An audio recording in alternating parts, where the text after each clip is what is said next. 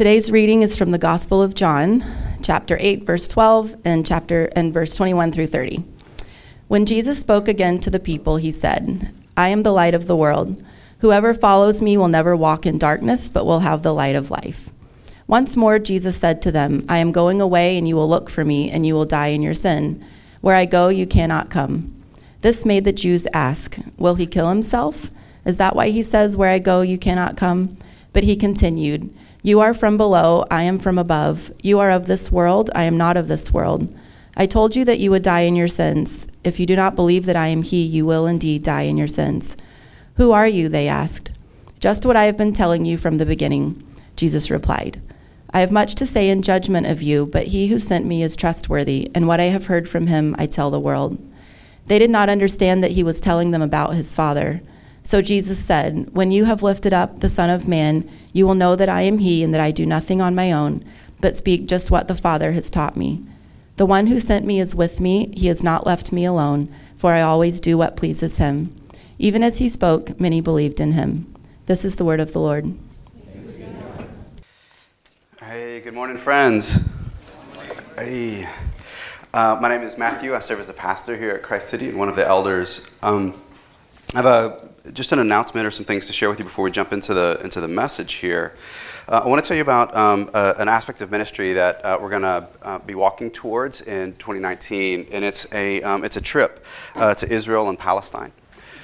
Um, we are going to be uh, joining with Churches for Middle East Peace uh, in March uh, fourteenth through twenty-third of twenty nineteen.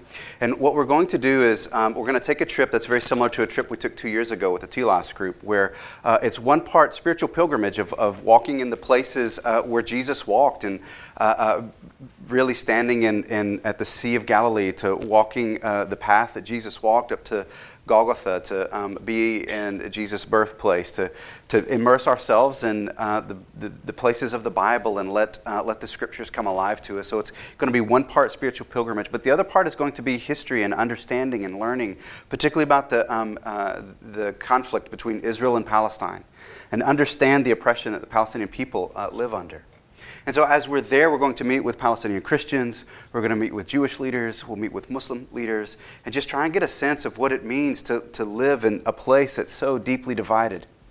One of the things that we want to seek to do is to, is to visit chiefly with peacemakers, those that sit at the table of people that have uh, long been at odds with them for generations, and to, and to understand the ways that they are charting a course forward and making for peace. And so if this is at all interesting to you or you want to learn more, I just want you to know that over the next several weeks that more information will be coming out about this trip. Um, in a couple of weeks, we'll have community lunch, and Sarah Burback, who will be leading this trip, um, she'll be there and uh, at community lunch. You can all just sort of get your plates, sit around the table with her, and ask her any questions you have about the trip. She'll be able to share all of the details about the cost, about uh, a skeleton itinerary, about our team meetings, all of that. If you, if you're not here on the eleventh, Uh, on that Sunday, then there'll be other information uh, meetings that will follow, one on the eighteenth as well. Um, and just would love for all of you to begin praying and thinking through uh, your participation in this trip. Now, having said that, I want to say something else about this. Last night, um, I was uh, at a meeting with um, different folks from Churches for Middle East Peace, including um, uh, Reverend Doctor May Cannon, who is the Executive Director of Churches for Middle East Peace, and also Samuel Wadd. Now, um, Sammy is a, just a long, he's a he's a saint, really. He has been at the table, he's a Palestinian Christian who has been working for peace for decades, all of his life, really. His uh, work towards peace has led him to start the um, Holy Land Trust, which will be one of the sites that we'll visit on our trip to Israel and Palestine. Um, he has been committed to bringing together those from Israeli and Palestinian and Christian and Jewish and Muslim backgrounds and forging a way forward that esteems the human dignity of everybody. Um, this work has cost Sammy a lot. It's cost him his family members who have died. It cost him reputation. It has cost him his own human rights. And when he walked into my house, I could tell that he was a man that had uh, just a strength of spirit and a gentleness about him. And uh, he has remained committed to following Jesus and the ways of nonviolent resistance in a place that's riddled with violence and hatred and division and conflict. And um, before uh, Sammy walked into the room, there were others from, uh, along with others from Churches for Middle East Peace, I, I, like many of you, learned of the massacre at the Tree of Life Synagogue in Pittsburgh, Pennsylvania, where eleven people lost their lives to an armed gunman who embraced anti-Semitic views and drunk deeply from the well of white supremacy. And this, this comes after news of racially motivated shootings in Kentucky, pipe bombs being sent to the homes of former presidents and newsrooms around the country. And as Sammy and I talked about his work in Bethlehem, these events are swirling in my mind. And one of the things that Sammy said to me was really, I wasn't quite sure how to make of it, but one of the things that he said to me, he says, he said, Watson, hopelessness can be a sign of hope, actually. Because it means that we've that we've released our grip on the thing that we were hanging our hopes on. And it gives us the opportunity to cling to that that is truly hope. Just as I was sensing my own increasing of hopelessness and disillusionment and despair, God sent a Palestinian Christian into my house last night. One who can trace his faith lineage back to shepherds who were watching their flocks by night. A man who lives behind an apartheid wall in the birthplace of our Savior. God sent me a messenger to tell me that even hopelessness is a sign of hope. And so even in the aftermath of tragedies this week, we are a people who cling to the one who clings to us. And we're able to renew ourselves and recommit ourselves to the work of that kingdom. So I want to pray. And uh, pray not just that you'll join us on the trip. It's going to be a great trip. You should come. But also that we would recommit ourselves to the work of peacemaking. That is so desperately needed, even if we find ourselves in that place of desperation. So let me pray for us, and we'll jump into our text.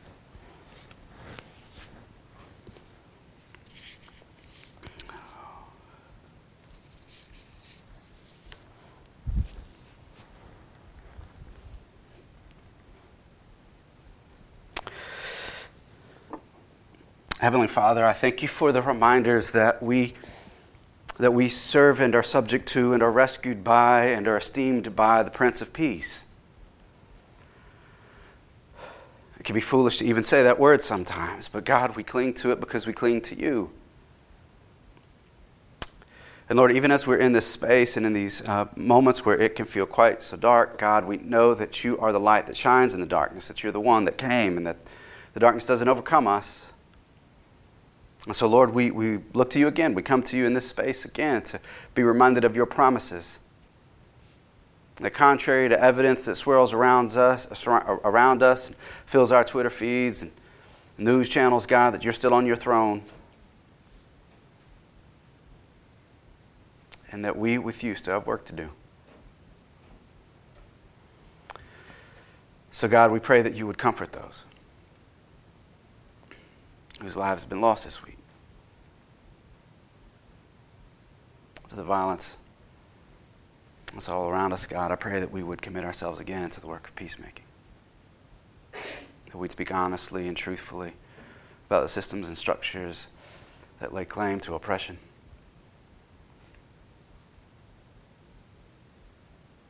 That we would woo those that seek to do violence into the kingdom of peace with truth, with gospel, with strength, and with the same invitational living that you lived, Jesus. I look to you. In Jesus' name. Amen. Amen. Thank you, uh, friends, for that. Um, if you're interested, connection cards, Israel trip, I'll follow up with you. Um, all right. So one of my, I think I've mentioned this before, one of my all-time favorite movies is uh, is Princess Bride. Anybody, you guys, nineteen eighty-seven, yeah, you guys know this movie? Perfect, brilliant. Um, it's a nineteen eighty-seven Rob Reiner film. You guys know it, already know it. It's a movie that follows uh, the William Goldman uh, novel by the same name. Uh, so audience participation, just for a minute, raise your hand if you've if you've seen this movie, you know this movie. Yeah, some of you, perfect. Excellent. This is uh, where those of you who haven't seen it feel really out of place, but we love you. We're really glad that you're here. Uh, it's on Netflix or someplace. You could probably see it. So uh, audience participation, uh, just shout out, what is your favorite line from that movie? Just l- Good. I got a mouth. What was it? Inconceivable. Inconceivable, as you wish.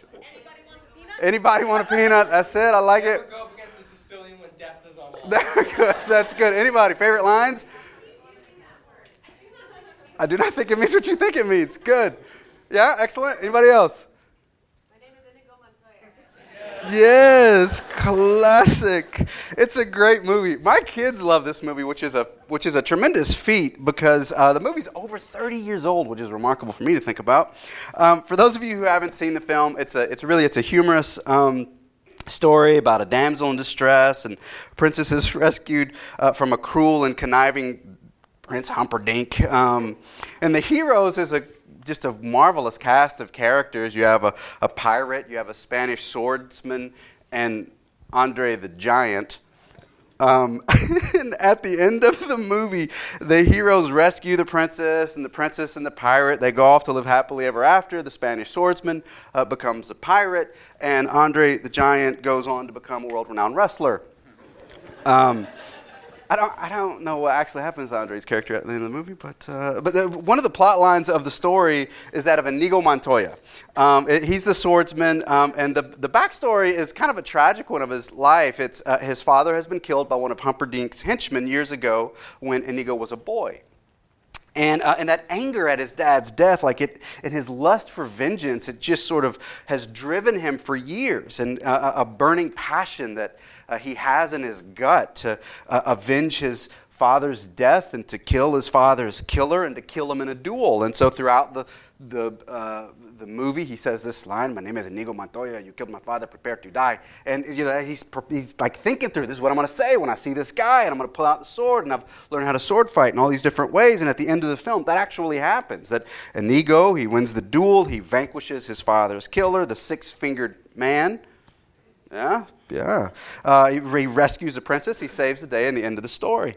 Now, the actor that plays Inigo Montoya is Mandy Patinkin. Now, Patinkin, he's a celebrated actor. He's on the stage and the screen, a great singer. Um, you may know him as Saul Berenson from Homeland. If you've, anybody, Homeland? Yeah, maybe two people. Perfect. Uh, Patinkin, uh, he's, he's, a, he's a, what I love about him, he's sort of in different, whenever I see him in interviews, it's always interesting. Or even when I see him like on late night, Jimmy Kimmel or somewhere, he's kind of an actor's philosopher. He always thinks deeply about his characters and how they've shaped, and he thinks about them even over time, about sort of reflecting back on characters that he played when he was a younger man. He's always really thoughtful about it. So I found a clip that I want to show you. And, it, and it's not of, of the movie clip, so sorry. But but um, it's another clip. Uh, it's it's of a Patinkin, and he's talking about his character in The Princess Bride, a character that was driven by love uh, for his father and his purpose for revenge. And in the clip, what you're going to see is Patinkin is reflecting now, thirty years after the film's making, and what sense he's making as, as now sort of a thirty years older man um, uh, of Inigo's journey and what he hopes for himself and for the world in light of it. So take a look. Well, there are two lines from The Princess Bride that I love. The one that everyone is very familiar with is, "Hello, my name is Inigo Montoya. You killed my father. Prepare to die." That's the popular one. But I heard another line from the movie about five, six years ago. I was in the gym working out, running through my lines, my songs for a concert. The, the T V was on, the movie was on the T V, but the sound was off because I was running my stuff. And I went up to my hotel room to have my dinner before I went to the theater. My wife was there and she had the movie on. It was at the end of the movie, right when Buttercup falls out the window into Andre's arms, and Robin falls into Andre's arms. The man in black carry is sitting there asking me to be the Dread Pirate Roberts. And and, and that thirty-year-old Mandy and the fifty-five, fifty-eight-year-old Mandy's watching this, watching the thirty-some-year-old Mandy say a line that I said, it's in the movie, but I didn't really hear it as that young man. And for me, it's the most potent line in the whole film. And that line is, "I have been in the revenge business so long now that it's over, I do not know what to do with the rest of my life. And I love that line, and I love it for all of us, because the purpose of revenge, in my personal opinion, is completely worthless and pointless. And, and the purpose of existence is to embrace our fellow human being, not be revengeful, and um, turn our darkness into light. And so that's the line I love from the movie. I was thinking about this interview and what um, Patinkin says there because of because of what we'll encounter in John eight this week. Um, in the movie, Inigo is, is driven by his identity as a son, and he's also driven by his purpose of revenge. Those two things, of uh, uh, they, they become quite powerful motivators, uh, identity and purpose. They, uh, they're intertwined motivators, actually, in, in many respects. They can hinge on each other. They can synergize each other. The, the identities that we have, either those that were placed on us or those that we embrace, they can be so shaping in how we view our purpose in the world and our purposes for the world. Uh, yesterday at Christ City was partnering with Rosedale uh, Community Center, including our A N C commissioner, Miz Sandra Gilbert. I was thinking about her with this too. Miz Sandra is a friend of our church and a leader in our community. She spoke during our Spiritual History of D C uh, seminar that we uh, held earlier this year in the spring. And one of the things that she talks about, that she shared with us, is about her mother. Her mother was a civil rights leader in the state of Nevada in the sixties and in the seventies. And Miz Sandra shared how seeing her mother march and lead and advocate for the marginalized and the oppressed and the poor, how that shaped her growing up. Uh, it's, it's what led her to attend Howard University and to root herself here in D C. It's what led her to invest in Rosedale and work to get the Rosedale Rec Center opened in twenty twelve. And it's what continues to motivate her today. You can look at Miz Sandra's life and you can see the ways that her identity and her purpose are wed. Her identity as the daughter of a civil rights leader and her purpose to work for a more just and peaceful and faithful world. There's a connection between these two things. What I want to, what I want to highlight in John eight is the way that Jesus continues to articulate his purpose and his identity to the Pharisees and to us. And this is exactly what continues to enrage Jesus' accusers. They hate who he says that he is and what he claims to be doing. They simply will not believe either claim, the claim of his identity nor the claim uh, that he makes as to his purpose in the world. And so they desperately want to deny those claims and silence those claims. The passage that we're looking at this morning, it's in verses twelve through thirty. And verse twelve, it begins, when Jesus spoke again to the people, he said, I am the light of the world.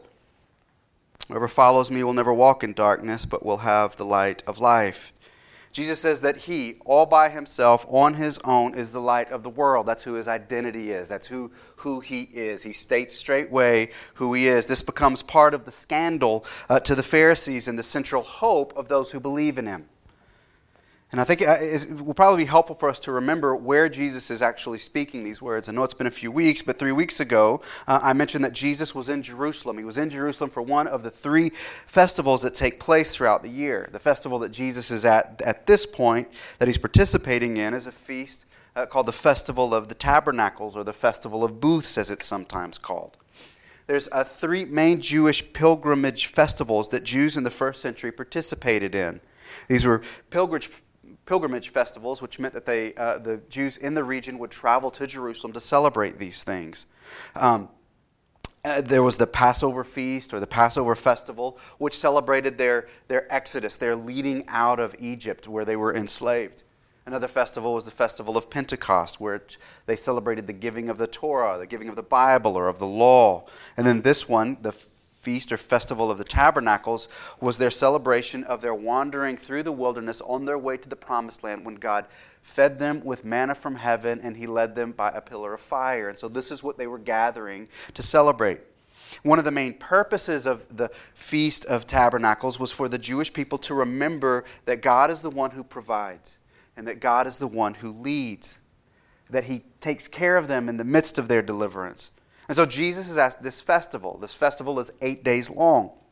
And on the eighth day, Jesus is there. He just sort of, you know, parties, celebrates, eats, feasts, you know, whatever's going on there. He's just there. But then on the last day, on the eighth day, he stands up and he begins to teach. He begins to teach in one of the temple courts.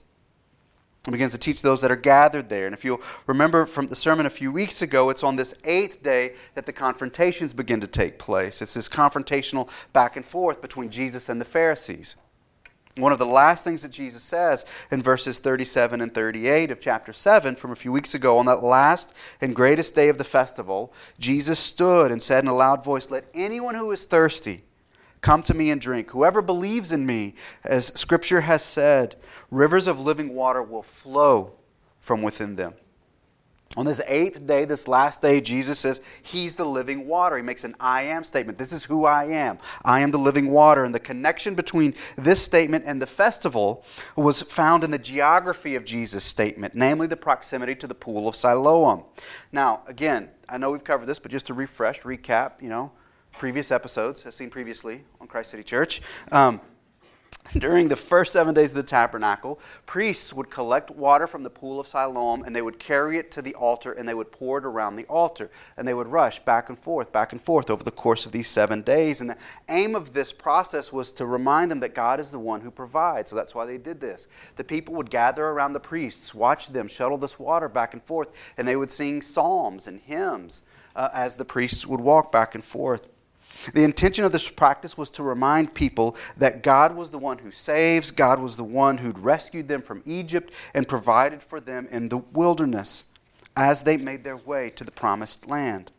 And then it was on this eighth day they didn't shuttle the water. It was on this last day that they stopped carrying water back and forth. And it was on this last day of the festival that Jesus stands and says, "I'm the living water. You don't have to keep shuttling this back and forth. You can come to me, and then you'll never lack water."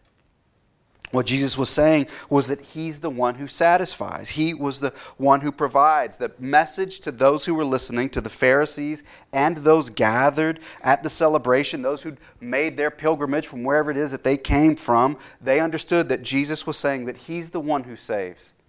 He's the one who rescues. That he and the God who led them through the wilderness as they made their way to the promised land, that they're the same. Jesus is echoing actually what he told the Samaritan woman in John chapter four.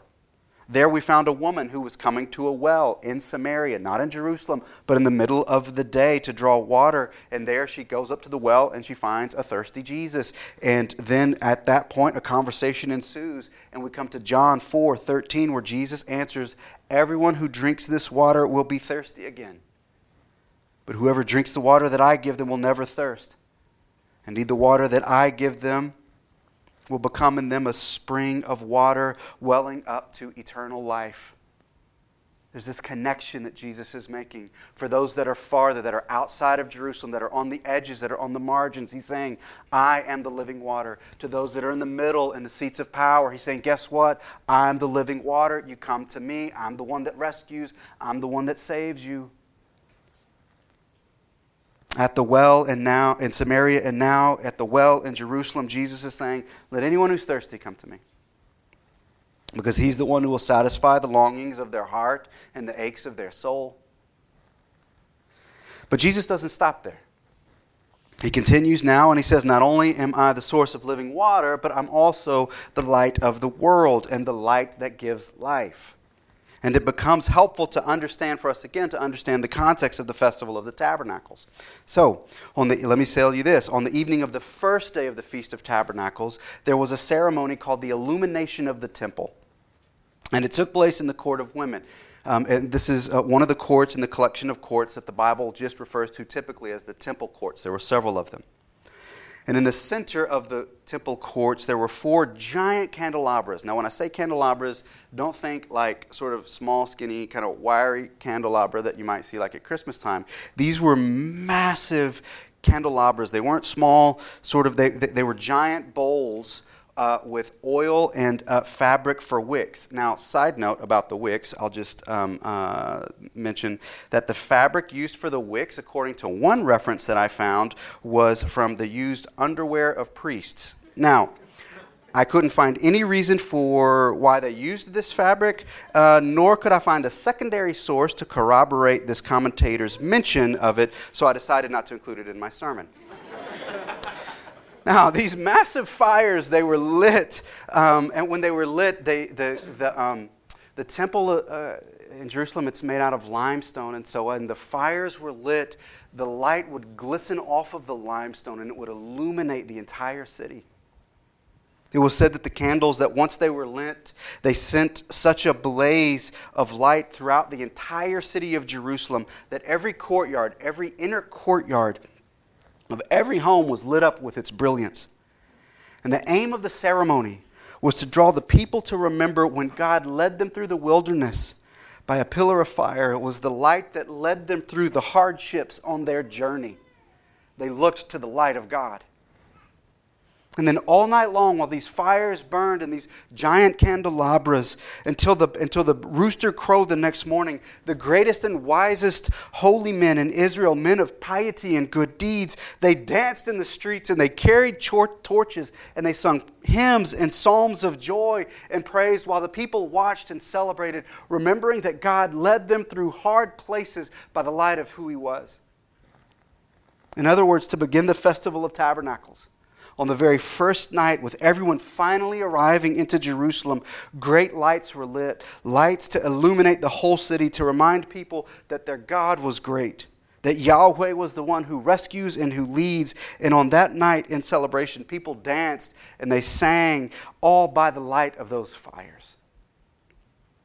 And in the aftermath of that ceremony, now on the last day of the festival, Jesus is saying, "You've seen the blaze of the temple illuminations, piercing the darkness of the night of this place, a city under siege by oppressors and foreign occupiers. But here's what I want you to know.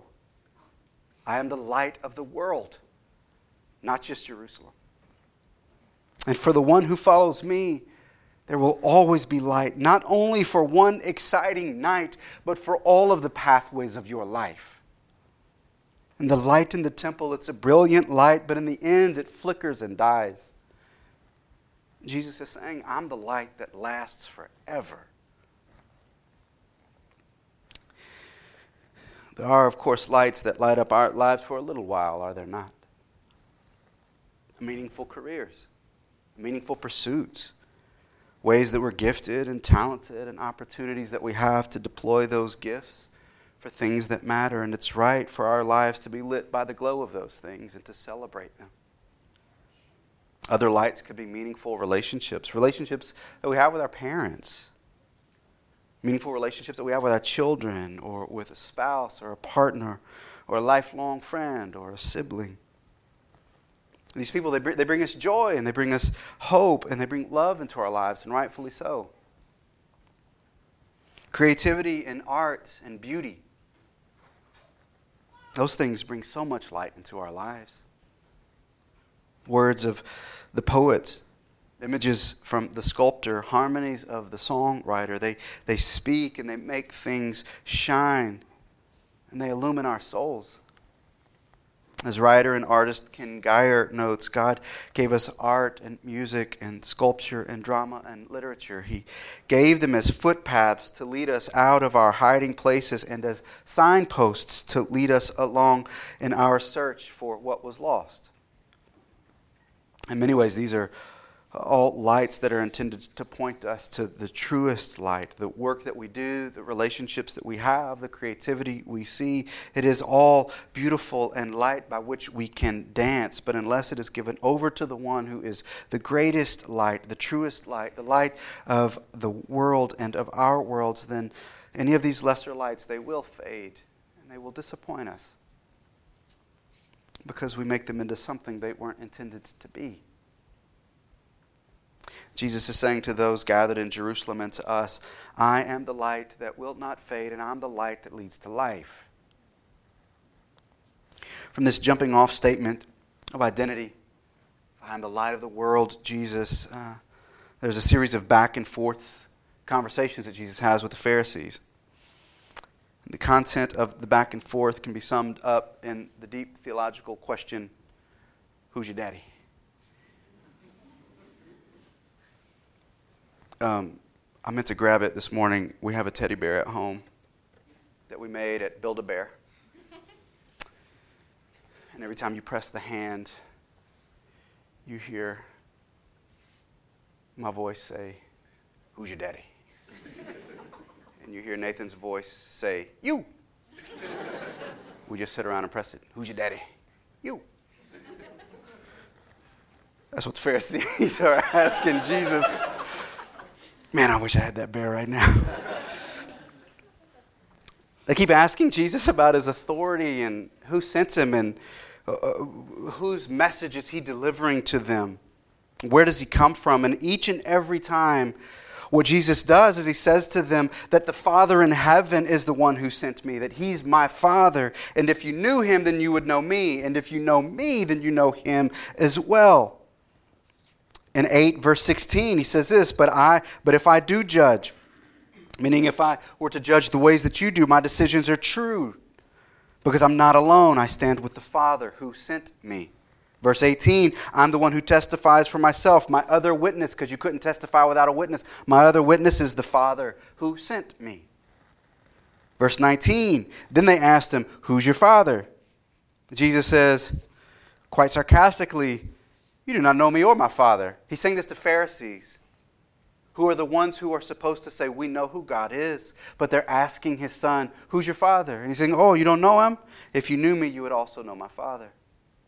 Verse twenty-six, I have much to say in judgment of you, he says to the Pharisees, but he who sent me is trustworthy, and what I have heard from him, my Father, I will tell the world. At every turn, Jesus identifies himself, not on his own, but in terms of his relationship to God. Not apart from his connection to God, but in his obedience to and sentness from God. Jesus makes it clear that he's under the care and under, under the authorization of his heavenly Father. Jesus is positioning himself in this conversation as the messenger of God who is carrying within himself the words and message and directions from God. Now, this is important because uh, of who he's speaking to. According to Jewish law, an agent must, must act accurately represent his sender, and to the extent that the messenger did so was backed by his sender's full authorization. And this is exactly what Jesus is saying to the Pharisees. I'm my Father's messenger. The words I say to you are his. My actions are his actions, and his actions are mine. If you want to know God, then know me. And this back and forth conversation culminates and clarifies in verses twenty-seven through twenty-nine of chapter eight. They, the Pharisees, the religious leaders, they did not understand that he was telling them about his Father. So Jesus said, when you have lifted up the Son of Man, then you will know that I am he and that I do nothing on my own, but speak just what the Father has taught me. The one who sent me is with me. He's not left me alone, for I always do what pleases him. Jesus finally says, I, I can just imagine exasperated. He finally says to the Pharisees that um, that you that you will eventually understand what I'm saying to you. You will understand what I mean when I say that I and my Father are one. You'll understand what I mean when I say that I'm the living water. You'll understand what I mean when I say that I am the light of the world, and in me there's found life. You'll understand it all, uh, but you probably won't understand it until I'm lifted up. There's two points where Jesus is lifted up. The first is on the cross.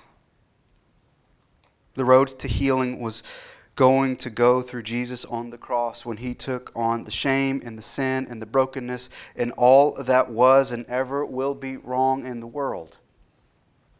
Jesus' ability to give us that which satisfies our thirst and lights our paths, it was secured by Christ on the cross when all that would break us and all that would dissatisfy us and weigh us and kill us, Jesus took that on and into his body on the cross. Jesus was lifted up on a Roman instrument of death.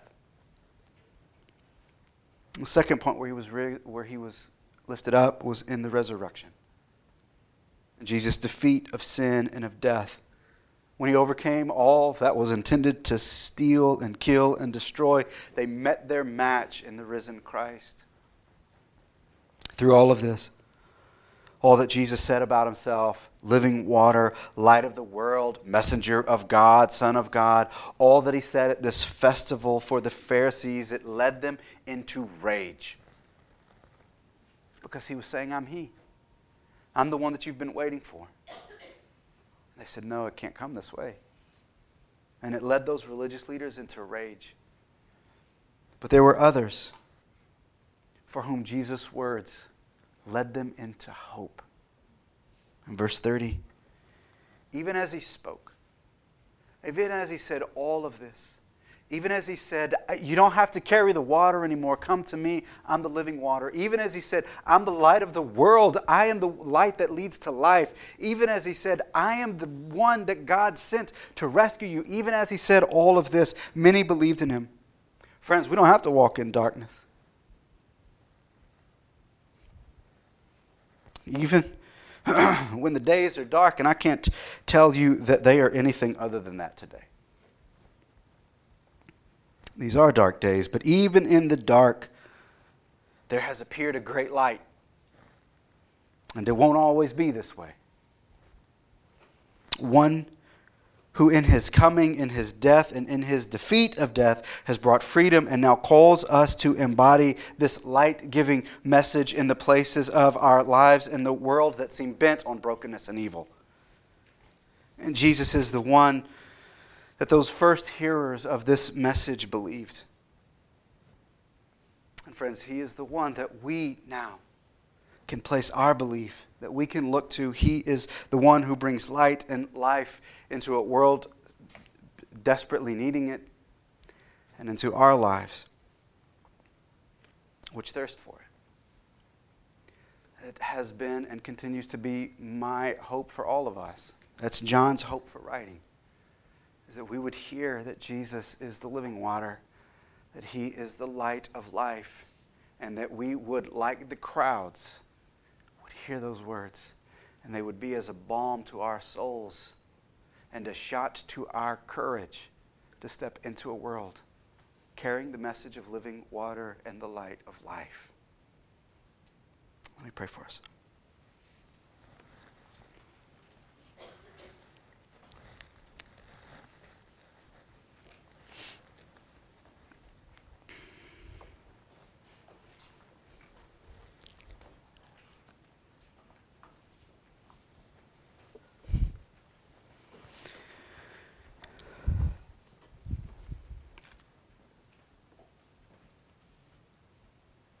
Lord, in this, in this, in this festival, there's a cautionary tale as well.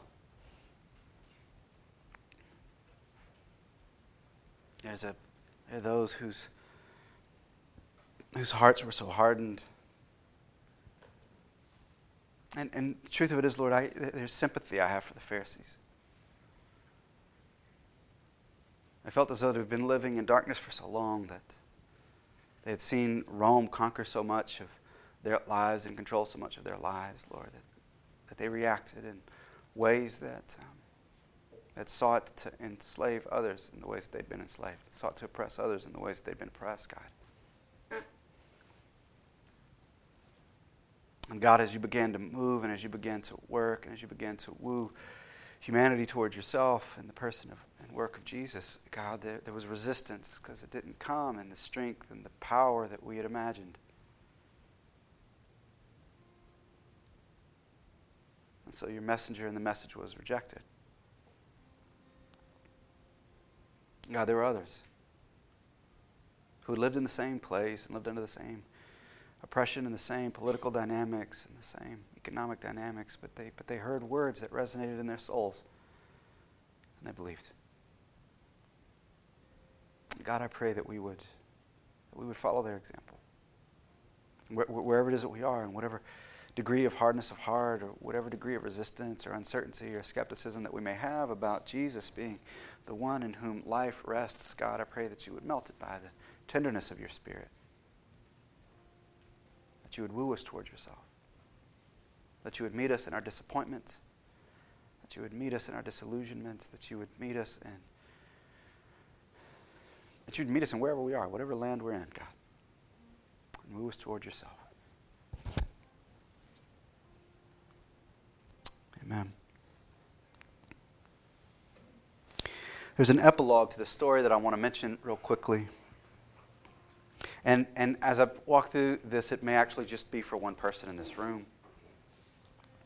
Just before Jesus says that he's the light of the world and um, and makes this claim, there's an interaction that takes place between the Pharisees and themselves. And it's an interaction between the Pharisees and one of their own, a man that we first met in John three. His name is Nicodemus. Some of the Pharisees, they're trying to they're trying to figure out how they can actually uh, immediately can um, arrest Jesus and immediately condemn him. And then and then Nicodemus actually speaks up. This is Nicodemus, the one that met Jesus in chapter three at, at nighttime. Verse forty-eight, if any of the rulers or of the Pharisees believed in him, no, but this mob, this crowd that knows nothing of the law, there's a curse on them. Verse fifty, Nicodemus, who had gone to Jesus earlier and who was one of their own, one of the, one of the Pharisees, he asked, does our law condemn a man without first hearing him to find out what he's been doing? And they replied, are you from Galilee too? Look into it and you'll find that a prophet does not come out of Galilee. You see, Nicodemus kind of tenderly pushing back against the crowd, against his those that he'd called friends and brothers. When we first encounter Nicodemus, he's quite skeptical, but he's curious. And yet here it seems that he's taken a step or two in faith and exploration. He's on a journey here. He's not quite ready to throw his total support and belief behind Jesus, but he's taking a few steps. And those tentative steps, still with doubt and uncertainty, those tentative steps, they're chronicled in John's Gospel. And that encourages me. And so if you're on a journey of exploring faith, what I want to say to you is, well done. I see you. I see the steps that you're taking. And God sees you. What I want to say is, is to keep going. At whatever pace you need, but keep going. Testing, questioning, wondering, and know that with the Lord you have time. But don't stop. And just continue to listen to Jesus. Follow in the footsteps of our forebrother Nicodemus. And continue to press and to question and wonder and see where God will lead you.